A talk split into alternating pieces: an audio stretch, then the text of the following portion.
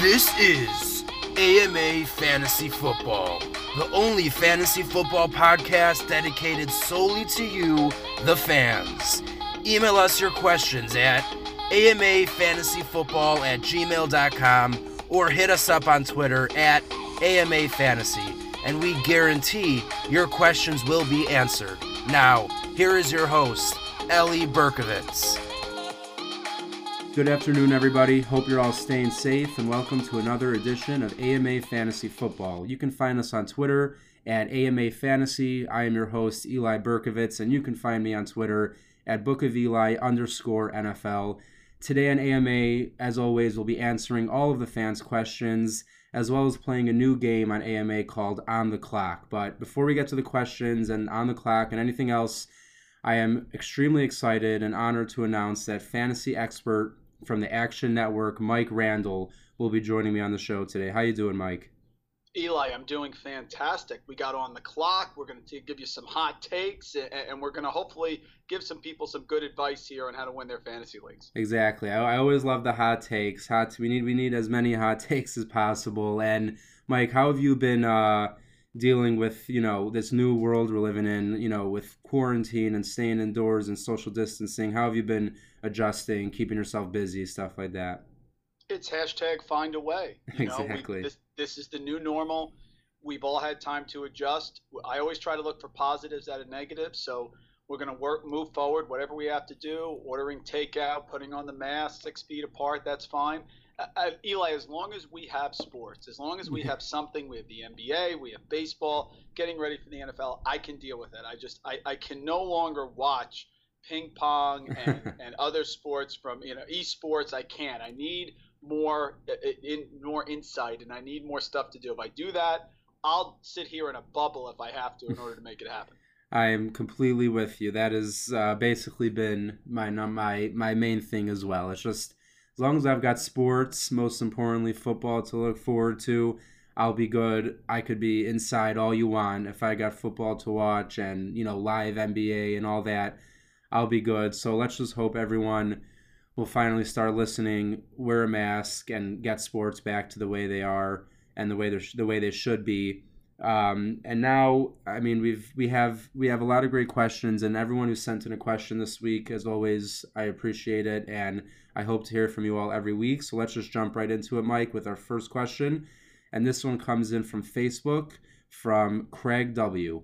What do you think of Stefon Diggs in Buffalo? Do you still see him as a reliable wide receiver two? Do I see him as a wide receiver two? Yes. Do I see him as reliable? Negative. His yards per target last year was 12.1. In 2018, when he had the best season of his career, it was 6.9. That tells me that that is not sustainable efficiency for what is basically a feast or famine guy. Now, listen, he's with a more erratic QB in Josh Allen. He's coming away from Kirk Cousins. Kirk Cousins last two years was at 70% completion percentage if you combine both seasons. Pretty close. Yeah. I think John Brown is an issue. Cole Beasley is going to be there as well. Take some of the short to intermediate targets. Dawson Knox, I think, could take a step forward. They're still a run first team. I love Diggs as my wide receiver three. If he was my third wide receiver, I'd be completely overjoyed. But I do not want to rely on him as my wide receiver two, particularly in leagues that start three wide receivers, because I'm not I'm just not trusting the erratic nature. Every wide receiver has some volatility to a certain extent, but Diggs can be hot or cold. And with Josh Allen, it's going to take a while with a wide receiver changing teams for him to get acclimated. I'm not getting him a lot in drafts. If he drops lower than right now in FFPC best ball leagues, he's like wide receiver 27 and that's tight end premium, so he's probably going to be a little higher, like wide receiver 23, 22. I'm probably not getting a lot of Stefon Diggs. Listen, I understand that the week I go against my arch rival, he's going to have three touchdowns 200 yards. I get it. Automatic. But I don't want to have a guy as my second wide receiver where I just get the three for 50 weeks. And he's also a little fragile as well. Yeah, I'm, I'm with you on that. Diggs has always been someone that – concerns me. Like you said, er, for sure, early on in his career, he dealt with pretty consistent injury problems. Seems like he's gone over that a bit, but like you mentioned, he's a very boomer bust kind of guy. He's the kind of guy who one week will get you 24 points and the next will get give you four points. So that was in Minnesota with a mostly consistent Kirk Cousins. Now you put him in Buffalo with Josh Allen, who yes, he has an extremely strong arm, and I'm sure they'll they'll connect on some deep balls throughout the season. But like you said, I mean, it's not going to be. I don't think it's going to be that consistent. I think week to week, if you're looking at him as a wide receiver two, and you need to start him, that's going to be pretty scary. I, I have right here is almost exactly what you said. If I could have him as my flex or as my wide receiver three, I'm very very happy because he gives you a ton of upside in that position. But as your wide receiver two, someone you have to rely on week in and week out, Diggs may, definitely makes me a little bit nervous. So to, with, give it, to Eli, to give you an example, I'd much rather have Jarvis Landry, who's being drafted about th- 13 to 14 spots later, because I think I get more consistent volume. I know I'm not going to get the 30 yard bombs, but I want that consistency there from that position, that wide receiver two. Yeah, definitely, and for sure in PPR for Landry. I think Landry, like last year, there was so much hype about OBJ that Landry got pushed all the way down, and people don't even realize that Landry actually had a considerably better season than OBJ and his ADP really hasn't changed. He's still going very late in drafts, so I think that's a great point. Landry is someone I will probably be targeting later in drafts because he shouldn't be going as late as he is. But moving on to our second question, and this one is our first email of the day coming in from Bobby. He wants to know Is Hunter Henry still a surefire tight end one without Philip Rivers on the Chargers? You know, I, I think Henry is okay with Tyrod, but I'm a little nervous about the usage. I put a tweet out recently and I looked at the R squared value for those tight ends that are going between ADP tight ends 6 to 12 since 2016, right? Mm-hmm. And what you see is the tight ends 1 through 5 for the last 4 years are, are pretty pretty correlated, 0.69, 0.44, 0.59, but the values for the tight ends 6 to 12 and 82 ADP, which is right where Hunter Henry is, there is almost no correlation. So I, I think he's fine. I feel like he's getting drafted where his ceiling is right now, right around tight end six to eight. I think he's usually going around there, eight or nine.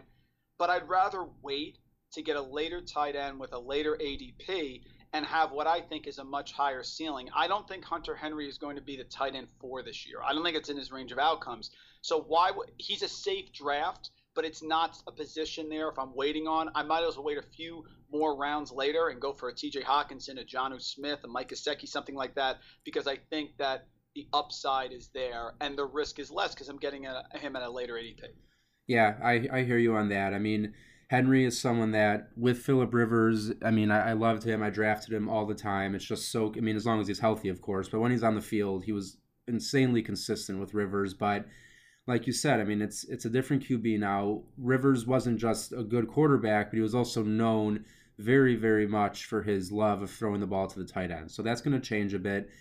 And Henry, I agree. I don't think he has the highest ceiling. I think he, he's going to be someone who's very touchdown dependent. Like on the average week, he could have four catches for 40 yards, but like if he doesn't get in the end zone, he's not going to do a lot for you. And I think this year, more than any other, not only is the tight end class probably the deepest it's been, even at the top, but I also think there's at least three, four, five really solid high upside guys you could get in the double digit rounds that could end up having very similar looking numbers at the end of the year to Henry. You just have to hope you pick the right one.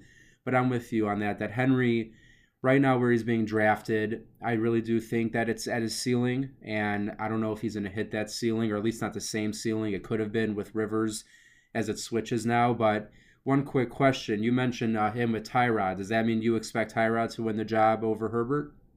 I do, especially with COVID and having the limited preseason, which we heard yesterday that an offer was made to have no preseason games. They're not going to start Herbert right away in that situation. He was not a guy who they expected to come in and start right away. There are flaws in his game. There's a lot of upside, a lot of potential, but Tyrod is a veteran. He knows the system he's the safe choice for the Chargers. And remember, everyone starts zero and zero, yeah. so everyone's trying to make the playoffs and win a Super Bowl. And the Chargers aren't going to throw Herbert out there because I think with a short preseason, he's going to probably struggle. So yeah, I think Tyrod.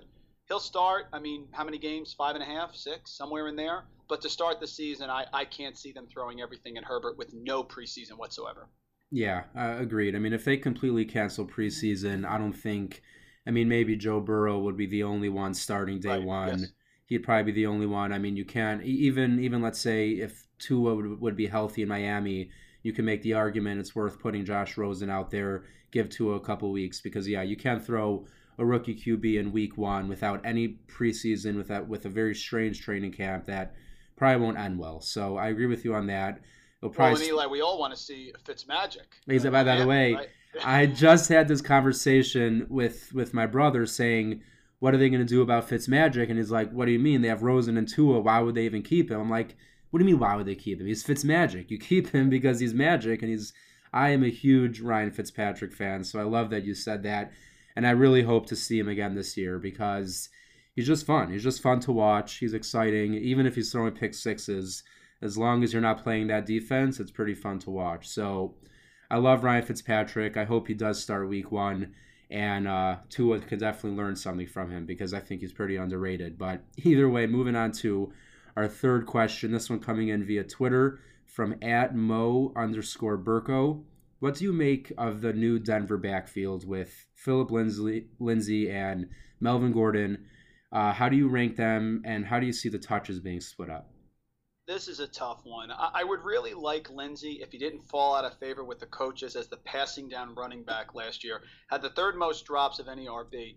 He was a big time receiver at Colorado out of the backfield in college. 53 receptions as a junior. He's got the 4.44 40 yard speed. He should be a great satellite back, but Gordon's there with the pass catching ability as well. If if I feel like if you draft Lindsay, you're hoping for a Gordon injury. Now that's possible because he does break down at the end of the year but it's not something I want to bet on. It, I see zero RB drafters in the Scott Fish Bowl and other drafts I've done recently go for Lindsay, And I think if you're a zero RB guy, this is the type of player you want. Just like we talked about passing on Henry and getting, you know, a tight end or two late. If you're going with a zero RB format, you're going to draft a bunch of Lindsay and Zach Moss and, and player and Tarik Cohen and players like that but outside of that, I, I just don't see the point. Uh, yes, he could blow up and get the goal line touches like he did last year, but they used Royce Freeman as the passing down back. So really uncertain with Lindsay on what his role is going to be. So I'm, I'm probably going to pass. Yeah, um, I, I have a very similar uh, feeling towards this backfield. I just don't know what it's going to look like. It's one thing if we had some preseason, some training camp, maybe we get an idea, but right now I, I could see Lindsay and Gordon – being rotated on a constant basis. You're never going to know who's coming in when, and it, I think it's just going to be a headache. Uh, Gordon, I think, is is the better suited to get the goal line touches. Gordon is also a great receiving back, so it leaves Lindsay in a tough position. But at the same time, Lindsay showed so much talent in Denver as an undrafted free agent. I don't think they just put him on the bench behind Gordon and just say you're done. So I think both of them are going to really hurt each other's upside. So to be honest, I, am probably going to avoid this this back backfield altogether. If one of them falls late, and like you said, you know, I, I, I the board falls where I go with a zero RB strategy, they could be someone I target late, but I don't think I'm going to be jumping at either one of Philip Lindsay or Melvin Gordon. I just think it's too risky knowing how that backfield might break down. And our fourth question today comes in from Facebook from Cody, and he wants to know how, how would you rank these three running backs? Kenyon Drake, Leonard Fournette, and Austin Ekeler. Drake is tops for sure for me. Last year in the Arizona games, those eight games that he played, 62% of the rushing attempts, 61% of the rushing yards, 14% of the targets, and 35% of the total touchdowns. So I understand that it's Kenyon Drake, and you may be you know concerned about him because he never had 900 rushing yards in a season. But you know what? I will take it because at that point you're looking for volume. And assuming health, which is what you're going to assume with all these players, unless you have somebody who has a huge history of injury, which Kenyon Drake does not, he's the guy who's first for me. I like Ekeler, especially without Gore. Same reason, with uh, especially without Gordon, rather, because same reason for me. If you look at the Chargers last year, when Austin Ekeler started those four games without Gordon, now listen, he didn't get a ton of rushing work 57.8% of the attempts, 53% of the rushing yards. But boy, did he light it up in the passing game. 17% of the passing attempts he got when he was there. He got 25 of 145 in those four games. He got 23% of the rushing of the uh, receiving yards rather just unbelievable job by him and 60% 60% of the touchdowns he got he got 6 of the 10 so Ekeler, even though he's small in stature He's so versatile. I will take him no problem. I have an issue, Eli, with Fournette. I don't know what it is. Maybe it's the fact that he and the coaches are always at odds. I understand he had 100 targets last year. I understand he was used a lot. And listen, it's a shallow depth chart. Ryquell Armstead. I just can't buy into Fournette like I can the other two. He's very polarizing because a lot of analysts go with the regression. They say, you know what? What are the chances he only gets what like two touchdowns like he got last year with all that volume? I just question whether they're going to they're going to give him that volume. I, I can't buy into it. I like Ekeler's versatility. I like Drake's versatility, and we've never seen Fournette be involved in the passing game like he was last year. So part of me thinks that's an anomaly. Jay Gruden comes in, he brings Chris Thompson. I'm going to put Fournette last, and I know that's probably not a popular opinion. Um, I actually, I mean, I agree with you on Fournette being last. I mean, he does have this. I've been noticing, like you said, he is very polarizing. There's a, a huge part of fantasy Twitter that thinks that if he gets the same work, there's no way that that touchdown number doesn't jump up to you know maybe eight or or close to ten, and then you could be looking at a top five running back, but. You still have the injury issues. Last year it wasn't too much of a problem, but his early in his career he was constantly plagued with issues and he's just playing on a bad offense and potentially a bad team where they probably won't be in a lot of positions where they're leading and feeding him the ball. So I agree with you that I would I would take Fournette last here. I struggled a bit with Drake and Ekeler, but at the end I came out the same as you with going with Drake first. I mean, looking at the Cardinals' backfield in total last year, it was one of the most productive backfields in all of fantasy football, whether it was David Johnson in the beginning and then it switched over to some Chase Edmonds and then it ended off with Kenyon Drake regardless of who it was, that offense was extremely productive for running backs. So Kenyon Drake, if he could stay healthy, he should have a great year. And then Ekeler, like you said, I mean, it's all about the passing work for Ekeler. And if you're playing in PPR, I think Ekeler needs to be ahead of Fournette just based off how many balls he's going to catch. The running work will be interesting, how they split that up with him and Justin Jackson. But I think Ekeler, he's just a playmaker. We've seen it year after year. He gets limited touches, and yet he's somehow always on the fantasy radar, always effective. So I like Ekeler this year. But just uh, out of curiosity, when it comes to th- these three running backs, where would you put Aaron Jones in this group? Oh, geez. Uh, and one more thing about Ekeler quickly. Of course, I, I don't like change. So Tyrod Taylor coming in, in instead of Rivers, who's immobile, I think could affect his receiving as well. They also drafted Josh Kelley. Joshua Kelley could absolutely cut into some of the rushing work. So I don't like when Gordon was out last year and it was just him and Justin Jackson. He only got 58% of the rushes. That's why I ding him a little bit with Drake. You have Kyler Murray back. He performed last year in the second half. There's more consistency. Aaron Jones is fascinating. I understand here, Eli, that Aaron Jones is going to regress. I understand 19 touchdowns. He converted a lot of them. He didn't get a ton of the rushing attempts. I understand all that. But I think the regression for Aaron Jones is baked in. I think Jamaal Williams is a trade or a cut candidate. They owe him $2 million. That's not a ton of money. They did draft A.J. Dillon, but going back to what I said earlier, no training camp, limited preseason, COVID, the whole thing. They're going to go with Aaron Jones. Everyone remembers the Dallas Cowboy game where he was the overall RB1 that week. So, yes, he's going to regress.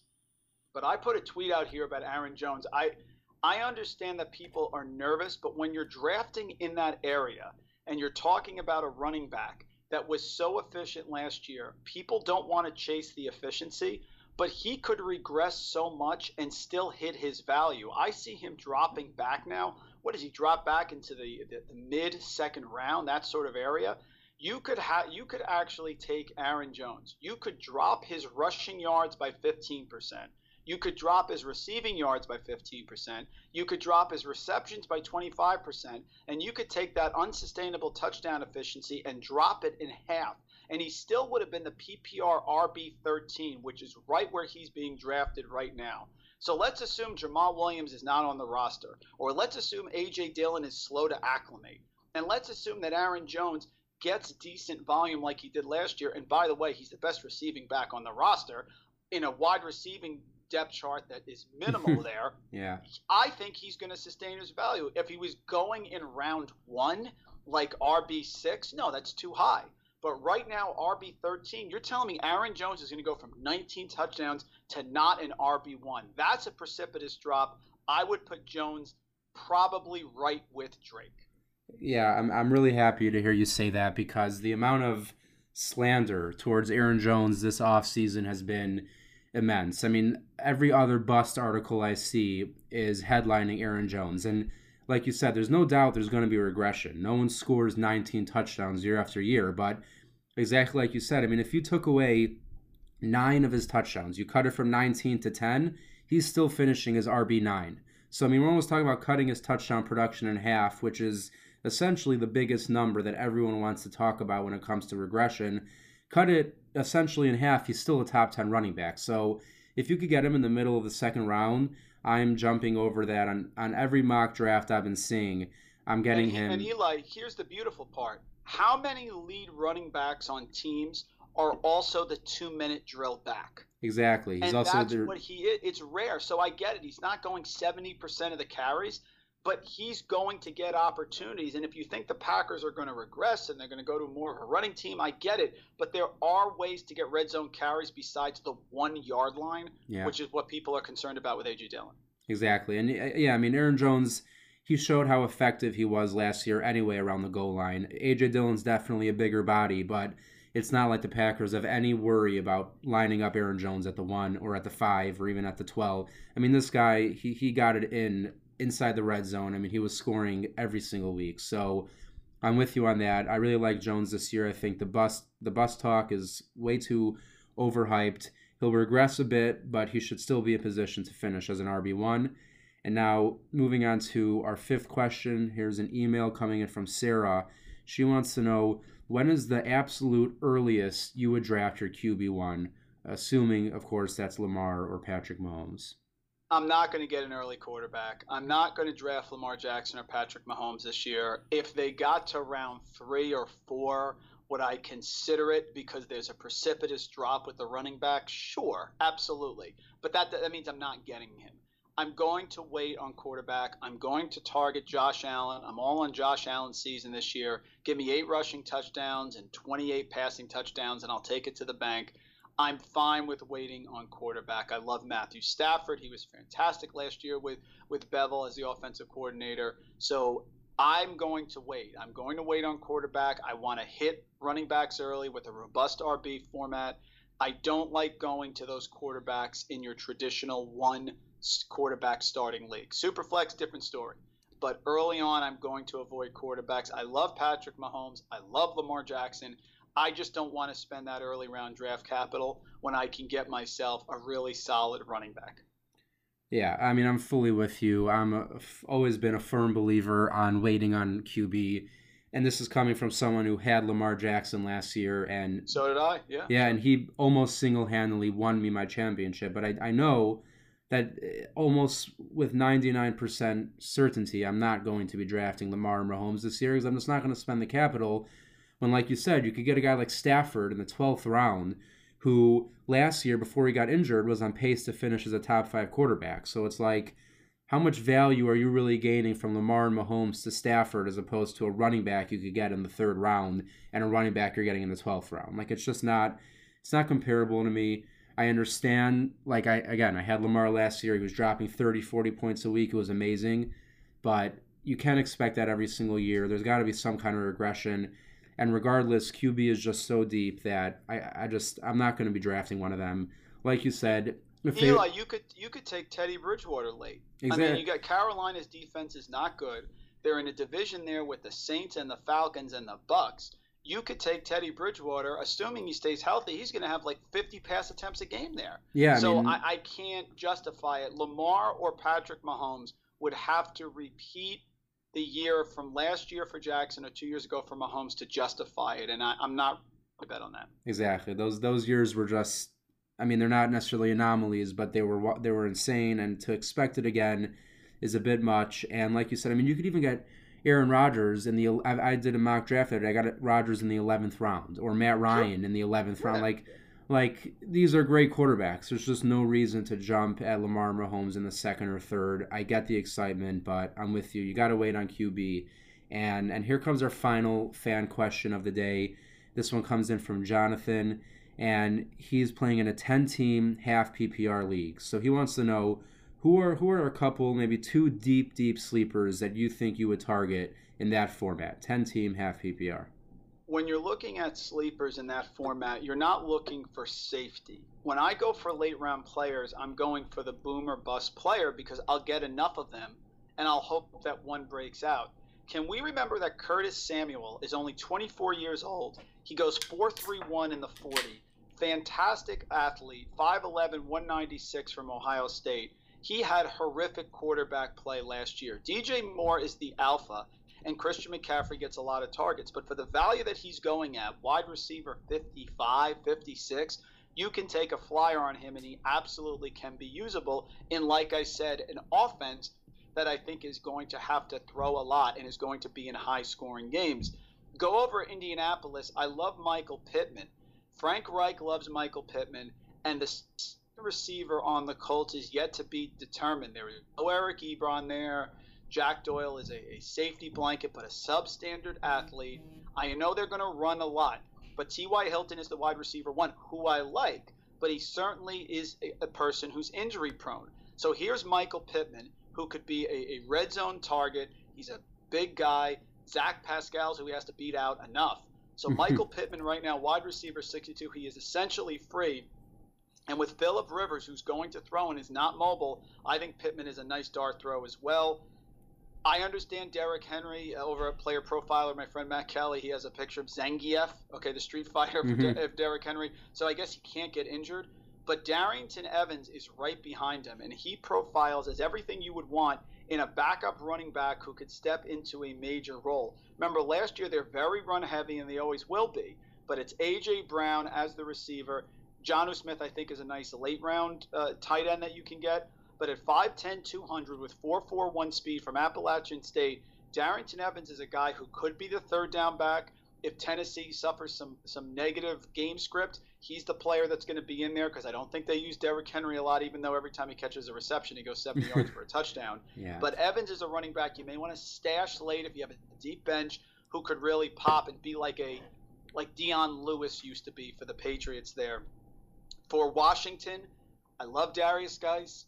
I bought into Derrius Guice. But Antonio Gibson there is a player that's very interesting right behind him. He did not have a ton of work in college at running back. He was primarily a wide receiver, a gadget guy in Memphis, but he's got 4.39 speed at 228 pounds. So if you're a zero RB guy and you're you're uncertain about Guice's health, Antonio Gibson is a guy I'm looking at as well. And finally, I will go with Tarik Cohen.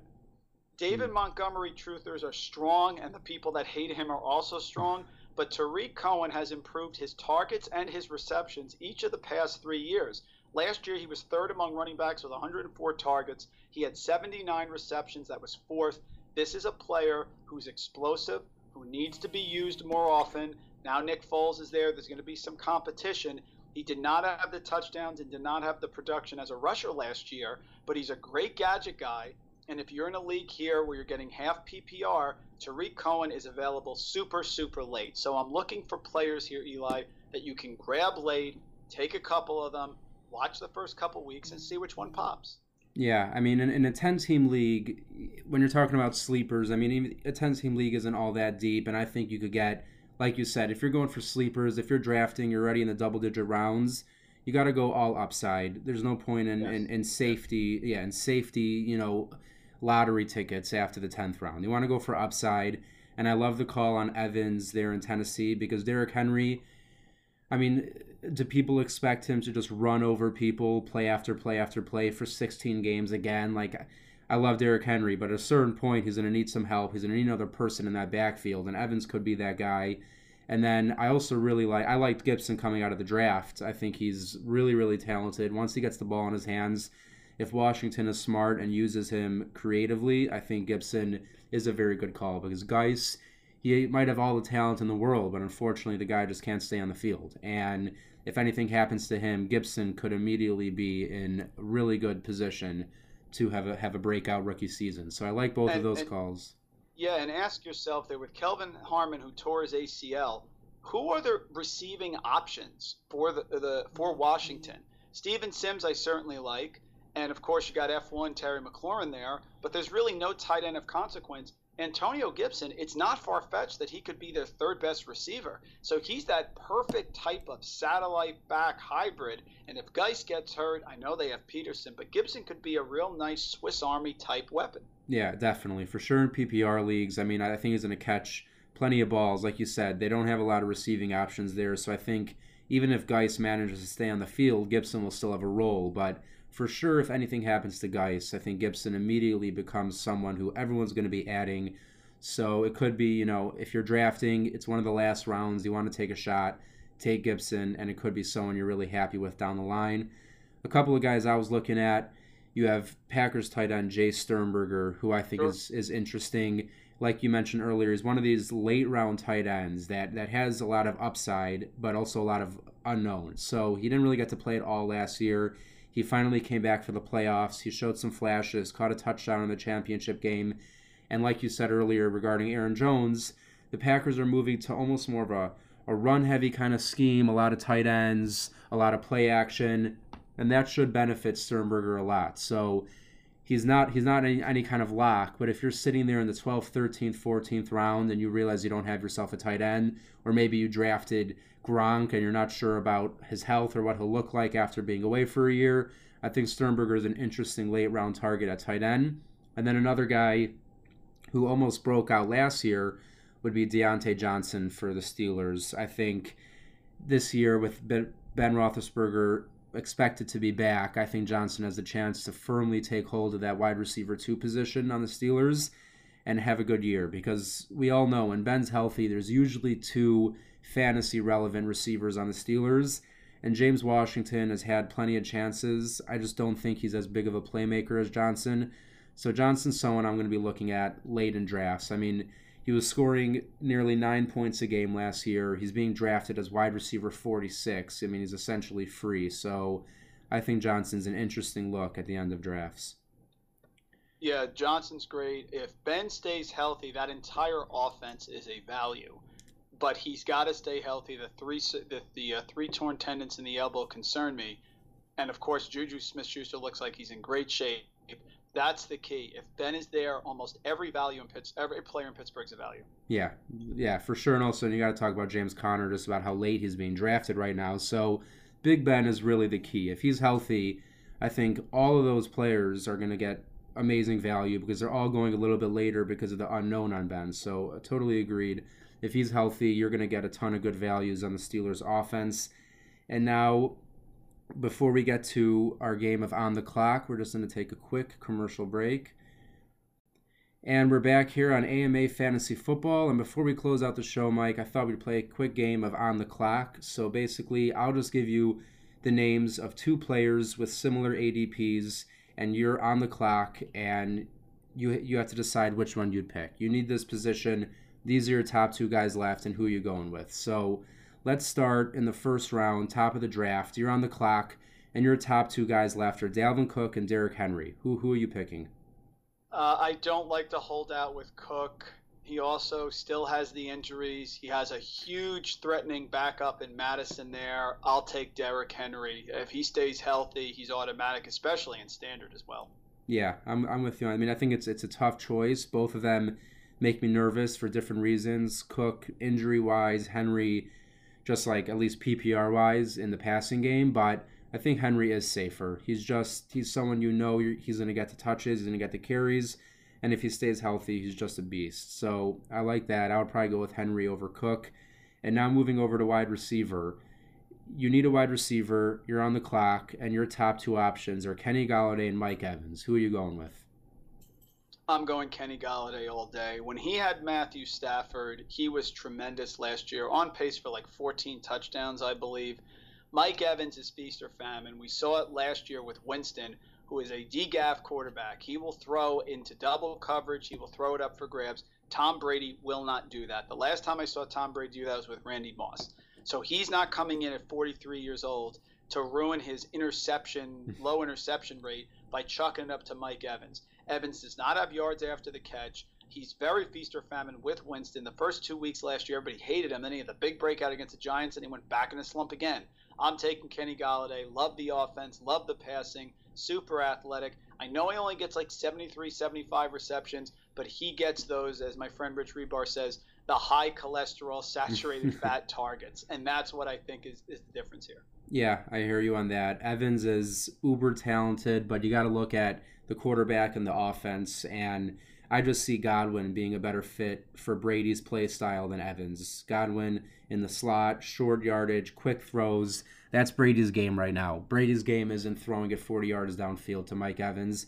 And that's really what Mike Evans is. I mean, he's always been a bit of a boomer bust receiver. At the end of the year, you always look back and he had a good season, but it is with a lot of weeks of just disappointment. And Golladay, if Stafford's healthy, yeah, he'll like any receiver, he'll have a couple down weeks, but I think he's going to be a lot more consistent. He's the clear number one target, and he, he's just ascending. He's on the way of breaking out as one of the best receivers in the league. He just needs Stafford to stay healthy. So as long as that happens, I'm with you. I'm going to go with Golladay over Evans.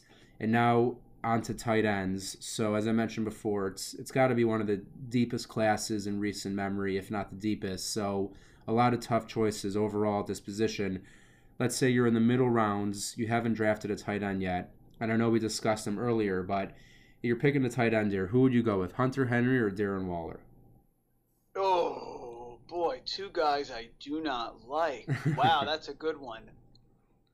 Gosh, I'm gonna go with Henry. There is, I have uncertainty with Waller. I know he had a really good season, but you have Henry Ruggs there, who I have complete irrational thoughts for. I'm not sure how that offense is going to go. Waller is a guy who did not have anywhere near the sort of production in his career. Reeks of Justin Forsett to me. I will take the security of Henry because I don't. I think there's a, a greater chance that he does not bust. I, I, yeah, I can't argue with you that Henry is most likely safer. He just has a better track record of doing it. But I, I would personally go with Waller here. I just think that looking at first off, you have Waller sticking with the same quarterback who we know likes to throw to the tight end, and Derek Carr. Henry will be dealing with a new quarterback this year, and then also, I mean, Waller last year finished as tight end four, and he only caught three touchdowns on 108 receptions. I I have to expect there to be positive touchdown regression coming for Waller. So even if he doesn't match his 108 receptions from last year or his 1145 yards, I think that touchdown number is going to go up and it could eventually balance out, even if it takes a dip in receptions and yards. I just think Waller is just more of a playmaker. Um, Henry Henry definitely has the higher floor, but if I'm looking at these two, I'd probably go with Waller just because I love picking for upside. That's just how I draft. Um, and then finally, last but not least, we have quarterback, of course, and let's just say you waited on quarterback as you should, as you've mentioned that you should, and now the top two options on the board are Carson Wentz and Matthew Stafford. Who are you going to go with? Oh, Stafford all day. I, Carson Wentz has been, in my mind, a disappointment outside of that 13 games that he had in that MVP season. People love his talent, they love his arm. They don't have a lot of weapons there. I don't know if Alshon Jeffery's even going to return. Jalen Reagor's a, a rookie, so again, we talked about the slow acclimatization. I love Dallas Goedert on the Eagles, but it's Matt Stafford. Give me Stafford with the passing. Stafford has high upside. It's a pass first offense there. The Eagles do have Miles Sanders, but I, I just I don't buy into the Eagles system for fantasy. I think you have to be careful. Zach Ertz is great, and Goddard I think is undervalued, but I do not see Carson Wentz with QB four, QB five upside. I don't see it, guys. I, I don't know what you're missing, but unless he gets a couple wide receivers, I still think we're living off the Super Bowl year. I think this is an easy one. I'll take Stafford. Yeah, I mean, Stafford for sure is safer. You have the track record every year. He's just a reliable fantasy quarterback. He's not going to be the guy that's going in the top five, but you know you could get him late, and he's going to return that value and usually even more because the Lions are always trailing, they're always throwing.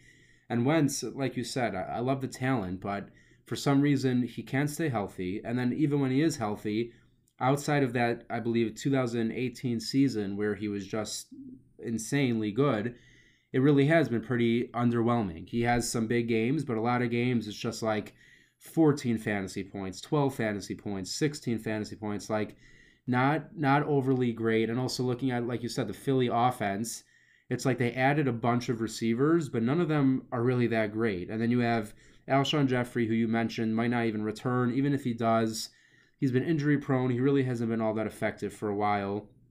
DeSean Jackson has also been injury prone and not very effective. So you're you're talking about you know a rookie and Jalen Reagor who's going to have no preseason. Uh, Marquise Goodwin, who we all know is nothing but you know a gadget deep ball kind of guy. So I think Stafford has the better weapons, and I just think he's safer. So I agree with you. If you're picking late and you're waiting on quarterback like you should be, Stafford is definitely the safer option over Wentz. And and Mike, that's it. Those are all the fan questions. That is on the clock. I am so appreciative that you took the time to come out onto the show. And just before we go, I want to know if you have any closing thoughts on the draft, fantasy, the NFL, anything going on in the world today. Uh, just something you can leave the fans with. Oh, I appreciate it. Thanks so much, Eli, for having me on. It's an honor. Love talking about it. Goes by fast. Folks, just follow the rules. Wear a mask. Do uh, complete your social distancing whenever you're there. We're going to beat this thing. We're going to be back to normal, but it's going to be the new normal, and we have to be cautious until our medical professionals can catch up with a vaccine and a treatment plan. So we're there. I think we're, we're close. Getting the NFL back would be fantastic. Grab a fantasy league, jump on a best hmm. ball, get involved because it passes the time and let's sit back and really enjoy the season. But but do the right thing, be considerate of others, and, and wear a mask. Yeah, I totally agree, everyone. It's really not that hard. Just wear a mask, especially if you want football, and more importantly, I guess people to be safe. And Mike, just before we go, where can everyone find you on social media and online and all your great work? Follow me on Twitter at Randle Rant. I'll try to get back to everyone that, that shoots me a, a tweet there, so follow that. I host the RotoViz Fantasy Football Mailbag, which drops uh, RotoViz Radio on any podcast uh, place that you have that you listen to it on Friday morning. So we're going to have another one this week with Ben Gretch. Uh, Action Network, I have all my articles up there. If you like college basketball, I do the Screen the Screener College Basketball Podcast with my best friend, Gus Kearns and we end up doing a lot of college basketball hoops the whole year through. So also work at Roto Underworld and Last Word on Pro Football. So wherever there's a place you can find me, hit me up there on Twitter at Randle Rant. Yeah, everyone, you heard it here on Twitter at Randle Rant. Mike does so much great work for the fantasy community, football, basketball, everything. He's all over the place. So make sure to find his work. And as always, before we head out here on AMA, I just want to remind everyone listening that we will be answering all of your questions each and every week. Just hit us up on Twitter at AMA Fantasy, or you could email us at amafantasyfootball at gmail.com. Stay safe, everybody. Have a great day. We're out.